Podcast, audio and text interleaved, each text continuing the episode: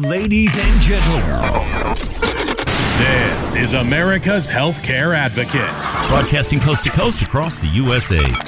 your guide to protecting your personal health, bringing you simplified answers to the complex questions surrounding healthcare, everything from cancer to liver transplants. nutrition, exercise, My yoga and Pilates instructor, Dana Goodale. mental health, and even pet care. Dr. Wayne Hunthausen, Westwood Animal Hospital. Empowering you to take control of your health and wellness. My very special guest today, Grace Marie Turner, president of the Galen Institute. Welcome back, Grace Marie. Well, Cary, it's a pleasure to be with you, and I do have to say, you are the most knowledgeable about health policy, just superlative. And now, ladies and gentlemen, Gentlemen, gentlemen, gentlemen, gentlemen. Now, America's Healthcare Advocate, Cary Hall. Hello, America. Welcome to America's Healthcare Advocate Show, broadcasting coast to coast across the USA here on the HIA Radio Network. I'm your host, Cary Hall, my producer, Mr. Paul Vernon. This is your show, America. Thank you for joining us and making us one of the most listened to talk shows throughout the United States. 293 affiliates strong. Thanks to all of you in our listening audience. We are broadcasting today from Cape Girardeau, Missouri, the Cape 95.7 FM here in Cape Girardeau. This is one of our shows we're doing in the St. Francis Healthcare System series. We're broadcasting these nationally, even though we are focused here in Southeast Missouri. They're very interesting shows. Today's show is going to be particularly interesting as we focus on neurological issues like epilepsy and other things. So I think you're going to enjoy this show.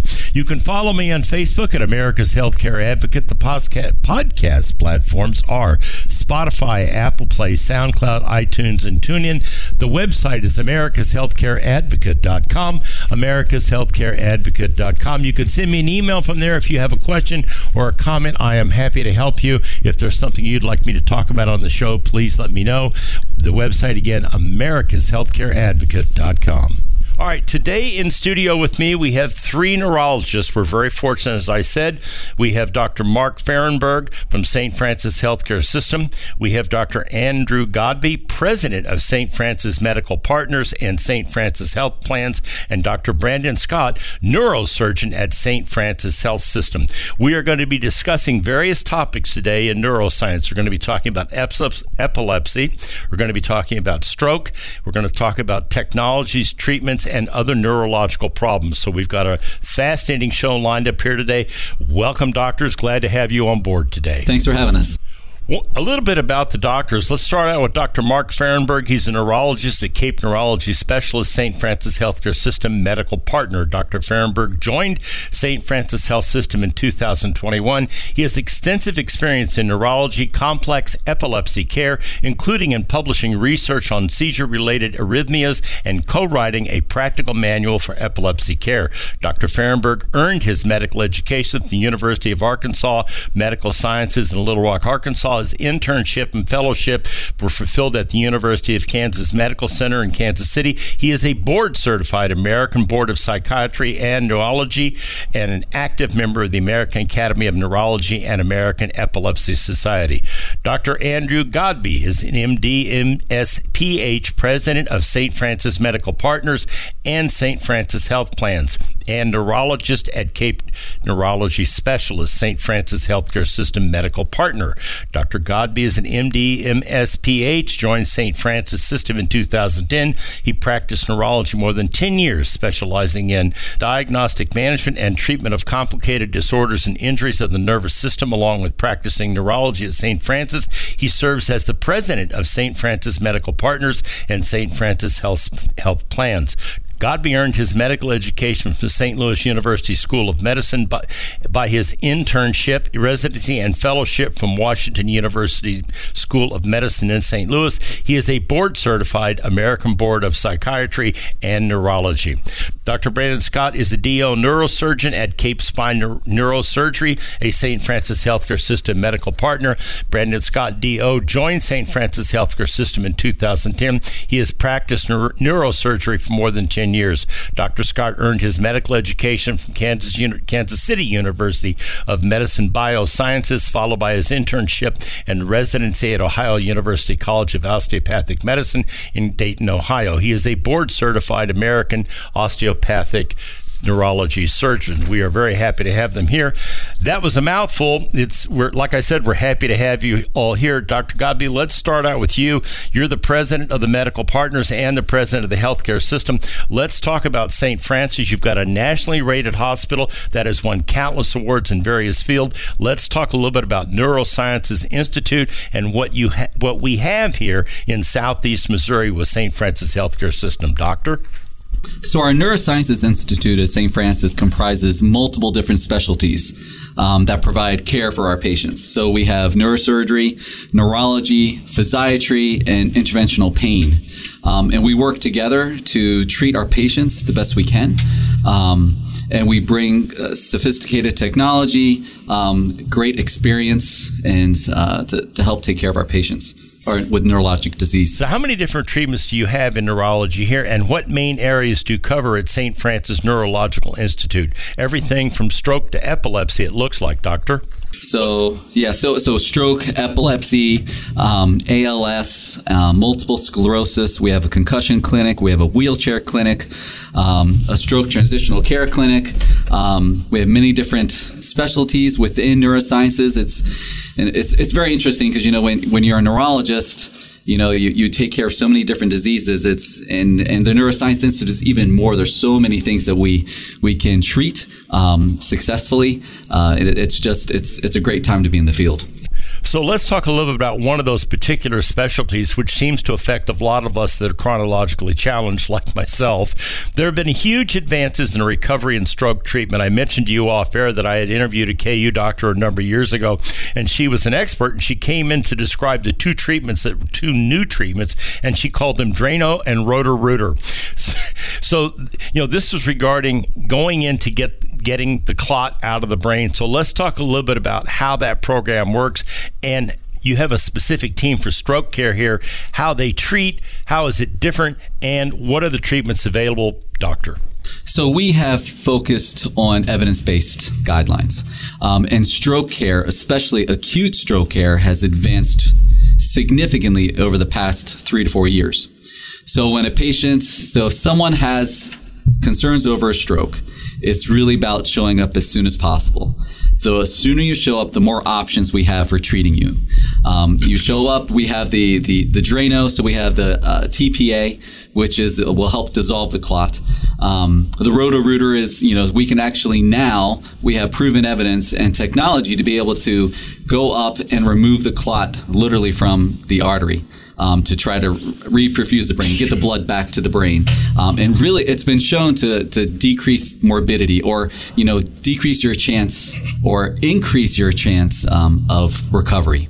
I mean, it's really, it's, it's a great time to be in stroke care right now with all the, the ability um, to take care of these patients. You know, 10, 15 years ago, maybe you know it was just here's an aspirin you know we hope you recover. We you know we do your best with therapy.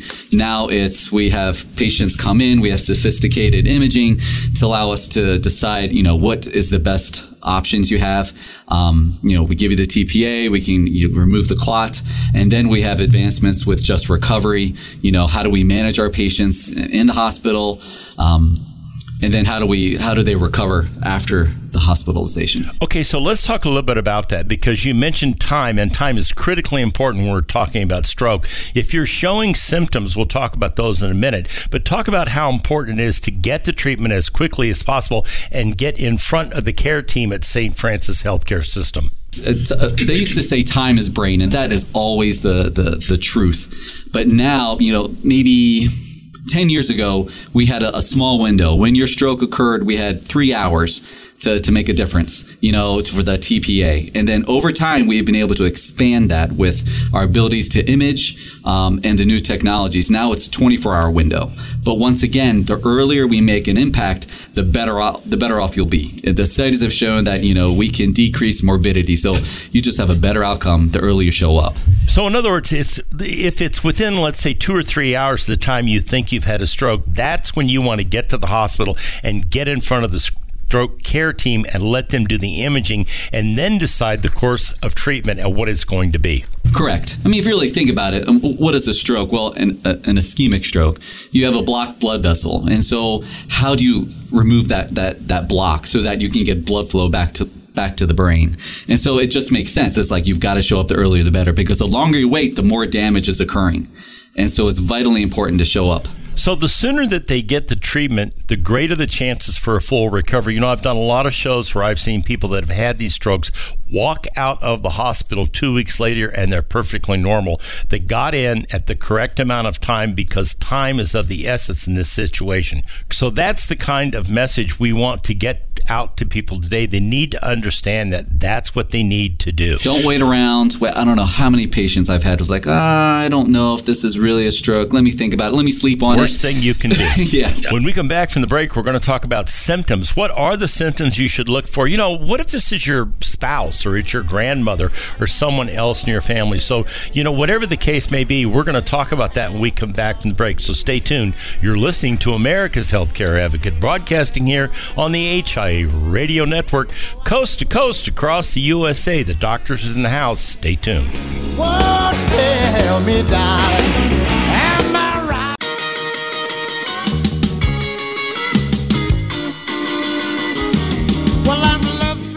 Welcome back. You're listening to America's Healthcare Advocate Show, broadcasting coast to coast across the USA here on the HIA Radio Network. You can find out more about us by going to the website americashealthcareadvocate.com. Our producer, Mr. Paul Vernon, I'm your host, Cary Hall.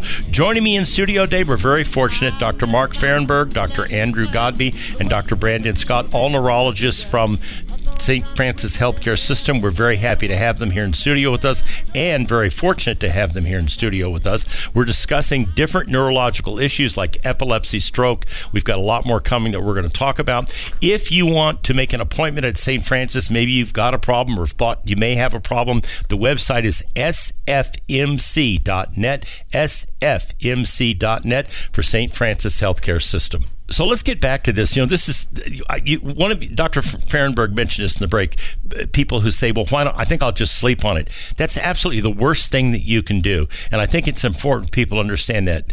Am I close on that, Doctor? Yeah, I always tell people it, it it's better because most people say, "Well, I, I don't want to bother anyone, so I don't want to go to the hospital." I would rather you get better in the car drive to the hospital, and you can turn around if you have to, but please don't go ahead and go in. in. But it's better to get better on the way to the hospital than worse sitting at home. And that's unfortunately what a lot of people do is they wait. Then the problem gets greater and greater, and it exacerbates the problem. And then they have a major problem. Maybe there isn't going to be such a good recovery. Talk about symptoms because I think it's important that people understand they're different in men and women. So talk about them, doctor. So with the symptoms of stroke, the, the important thing to remember is that it's abrupt. You know, this is not something that slowly develops over days or weeks or a couple hours. Strokes occur within minutes. You'll get the symptoms. So it can be anything from facial droop where one side of the face is drooping, um, inability to speak. Uh, language is a big part of stroke. There's a big part of your brain that's represented by language. And so people have difficulty with speaking or with what they say doesn't make any sense. Um, obviously, all of a sudden you can't move an arm or a leg. That's also important. Those are very obvious uh, signs and symptoms of stroke. And so when you see symptoms, back to what Dr. Farrenburg said, it's necessary and to immediately move to the hospital, get treated, and see if there's an issue because the opportunity for recovery with the advanced treatments there and it's significant, but you've got to get there in time. Correct. You have to show up early. The earlier, the better. And uh, the, the most important thing, really, if you can, call EMS. You know, they'll get you as fast, you know, as possible to the, the best place possible. Here in Missouri, we have a, um, a system in place that they will direct you to the most appropriate hospital. You know, if you're out in the rural community, you know, if you only thing you can do is drive, that's fine. It would be better to, if you can call EMS, get them there, and they'll get you to the right place.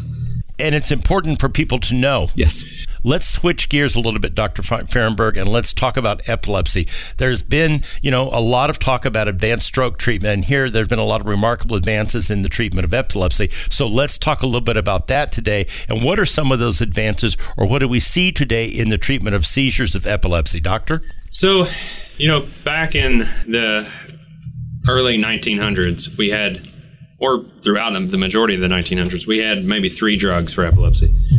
Now we've got probably over 20 drugs at this point, um, and a new medication comes out every year. A lot of those medications are are better in the sense now that the side effect profiles are so much better.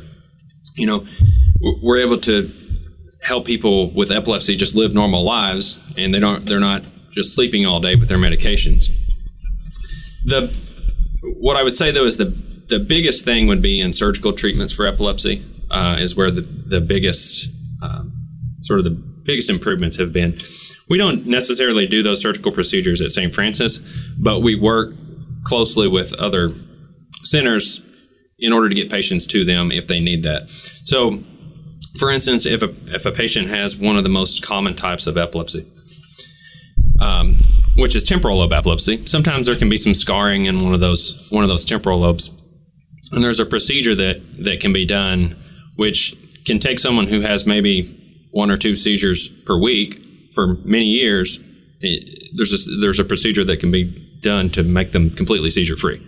About 70% of the time, in fact. That's amazing. I had no idea, and I've been doing these shows for a long time, so it, that's got to be a relatively new procedure. It's actually not. So it's actually a pretty old procedure. It's just what we've realized in epilepsy care is used to people would just try medication after medication after medication and, and sort of just beat their head up against the wall, um, so to speak, in, in, treatment.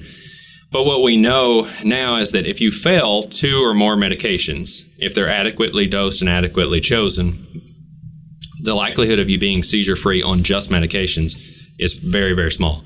And so now we're getting people to a surgical workup a lot faster than we when, than we ever were in the past. So are you seeing you mentioned 20 medications. There's a lot of different that's a lot of different medications. How do you determine when somebody comes in if they're having a grand mal seizure or whatever different type of seizure they're having? How do you determine what medications to give them over a period of time? And do they actually become seizure free uh, uh, or is that difficult to do? Doctor? So approximately 50% of people will be seizure free on their first medication about 11, uh, an additional 11% will be seizure free on a second medication, and you only gain about 4% on a third medication. After that, it's, it's unlikely to be. So, about one third of patients are in what we call intractable or drug resistant, meaning that you can't treat the epilepsy solely with medications, or you can't make them seizure free solely with medications. But for the other 65%, you can make them completely seizure free with medications. So you've basically got 61% of the people that you can treat with medication effectively and they can live a relatively normal life. Is that a reasonable assumption, doctor? It is. And the, the way so the the way that we choose the medication is is twofold. One is the type of epilepsy, whether it's focal, meaning it starts in one part of the brain and spreads, or if it's generalized, meaning that it starts all over the brain at the same time. I take that because certain medications work for focal and um, certain medications work for generalized, and then I take the, the the side effect profile.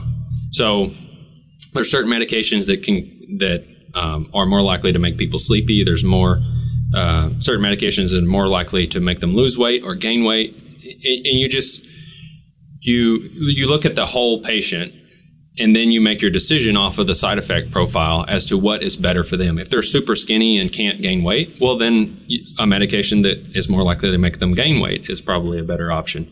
If they're, and you want to stay away from anything that could cause weight loss, obviously. So it's just you tailor it to the whole patient, basically. It's interesting. So I'm assuming then that the other 39% they become candidates for surgery. Is that typically how it works? So some of them do, um, and so that's kind of the job of of the epileptologist. So uh, we're the we're the one specialty in neurology that gets the fancy name. I'm good. I don't have to repeat that. Yeah. So I, I, appreciate the fact that yeah. you did it. Okay. Um, and so, you know, if a patient's intractable, then they really should be seeing an epilepsy specialist or an epileptologist, is what we like to call ourselves. And so then we make the decision based off of the way the seizures present themselves, the way they the, the way they flow through the seizure, based off of the EEG, um, the imaging studies like MRI and various things to, to determine okay, is this patient a good candidate for a surgery? And if surgery, which surgery? Okay. And if not, it's not like we just kind of throw our hands up in the air and say there's nothing we can do. We continue to try to make the best medication adjustments and, and combinations that we can to make the seizures as as less frequent as possible. Well, thank you very much, Doctor. We come back from the break. We're going to continue this conversation on epilepsy. Then we're going to move on to surgery and talk about that conversation and how that works. So stay tuned. You're listening to America's Healthcare Advocate, broadcasting here on the HI Radio Network, coast to coast across the USA. We'll be right back.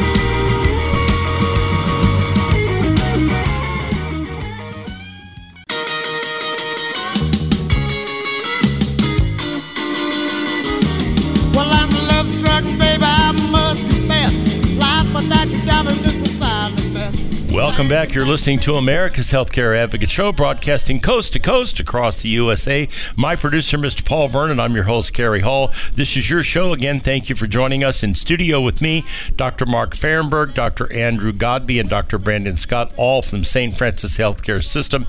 And they are here from the Neurological Institute talking about these issues.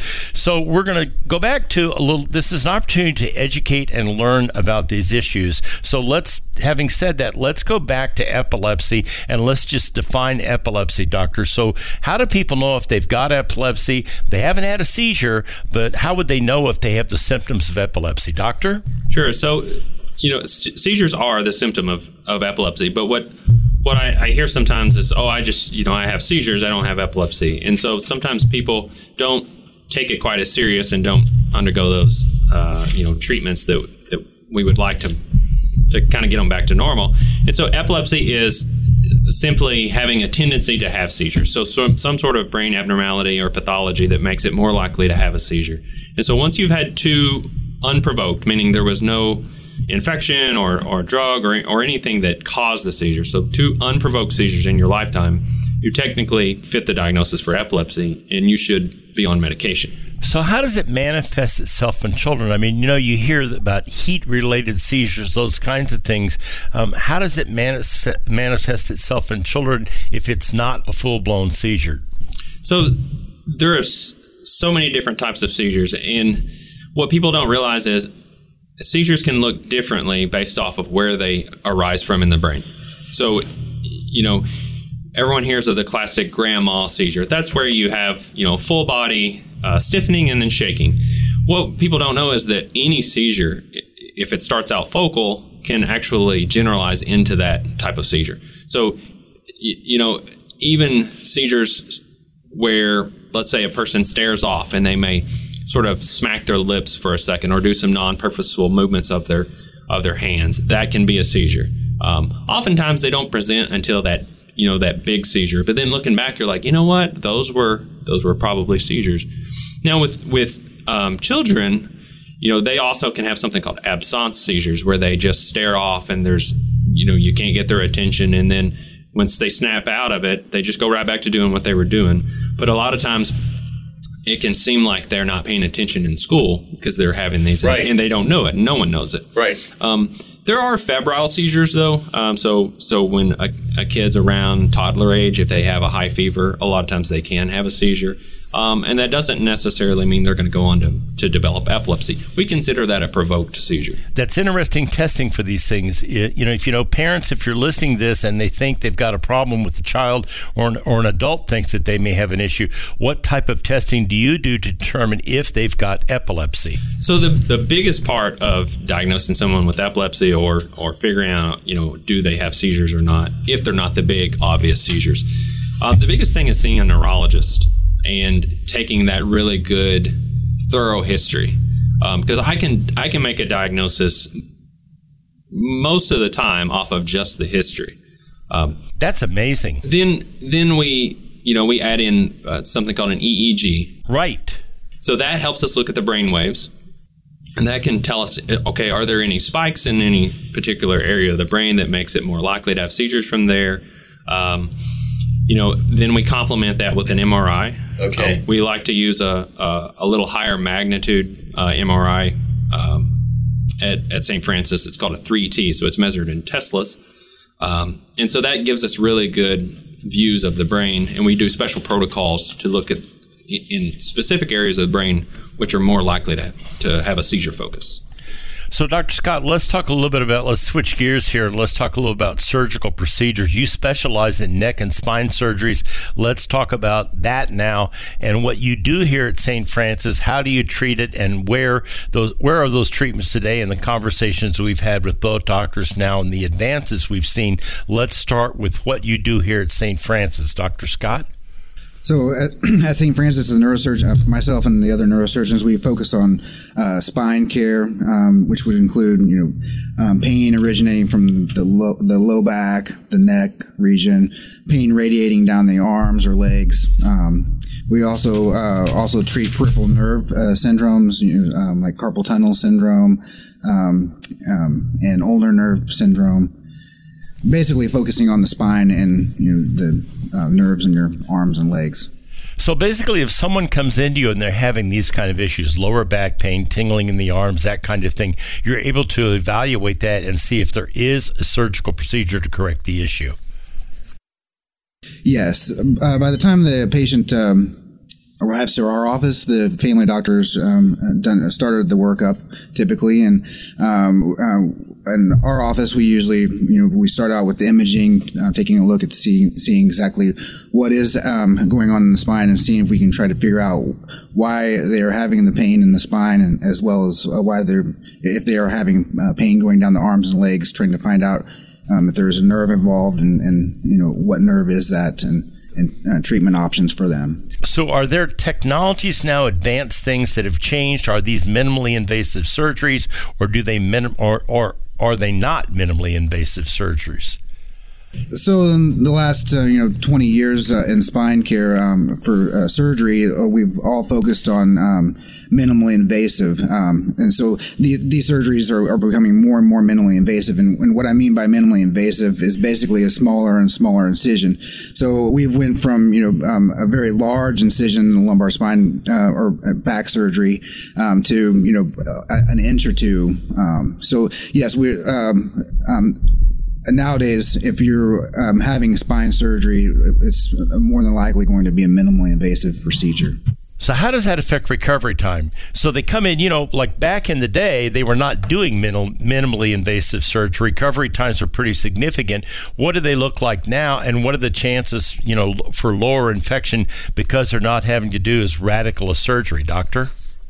So it's kind of um, it's. Um, uh, so 20 years ago, or even whenever I, I got a, uh, was uh, training, um, the patients would um, have these large incisions, and they would stay in the hospital for up to a week um, on um, heavy medications.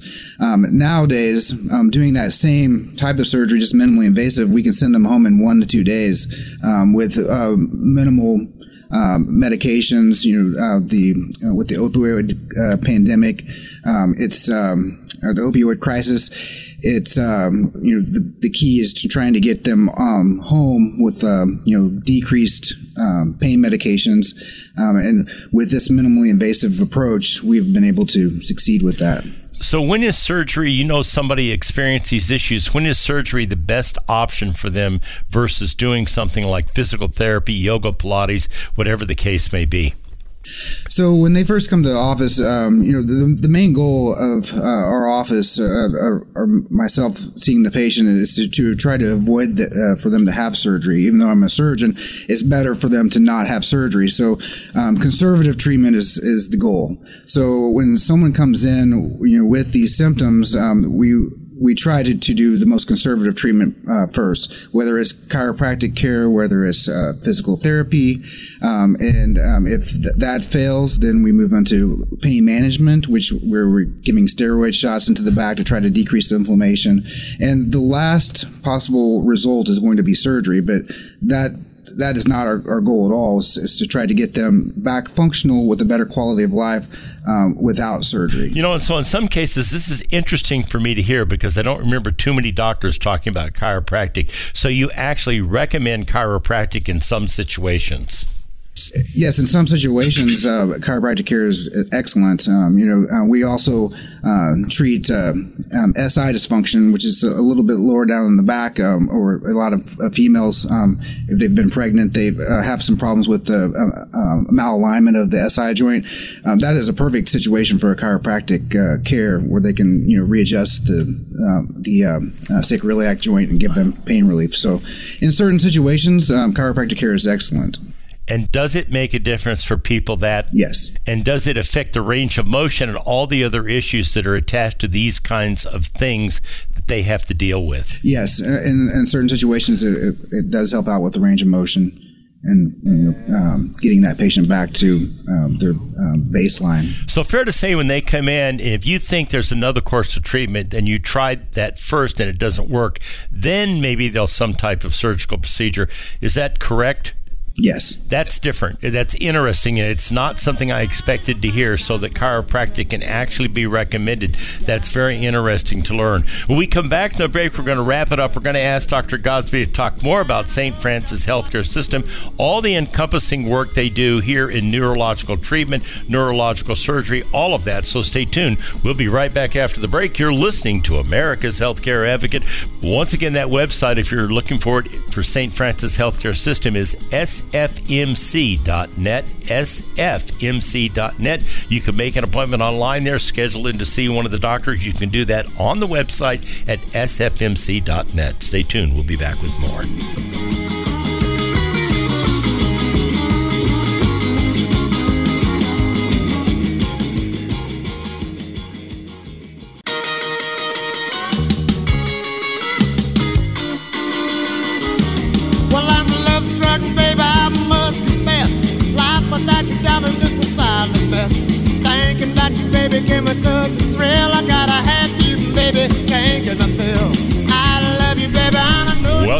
You're listening to America's Healthcare Advocate Show, broadcasting coast to coast across the USA here on the HIE Radio Network. I'm your host, Cary Hall, my producer, Paul Vernon. You can learn more about us by going to the website, americashealthcareadvocate.com. If you've got questions, send me an email. A lot of information here today, kind of like drinking out of a fire hose. You know, you've got somebody in your family, a husband, wife, a grandmother, uncle, whatever, and you're recognizing some of these issues. Maybe you think they've got an issue with epilepsy or possible stroke or something else. Go back to the podcast platform, SoundCloud iTunes, Apple Play, Spotify. All the shows are posted up there, and you can uh, listen to this. You've got three experts here uh, sitting here going through all these different treatment protocols. It's a tremendous opportunity to learn and understand. So, once again, go to the website. All that information is up there. the website for St. Francis Healthcare System is sfmc.net, sfmc.net, if you want to schedule an appointment. You know, doctor, there is a perception sometimes in rural America that because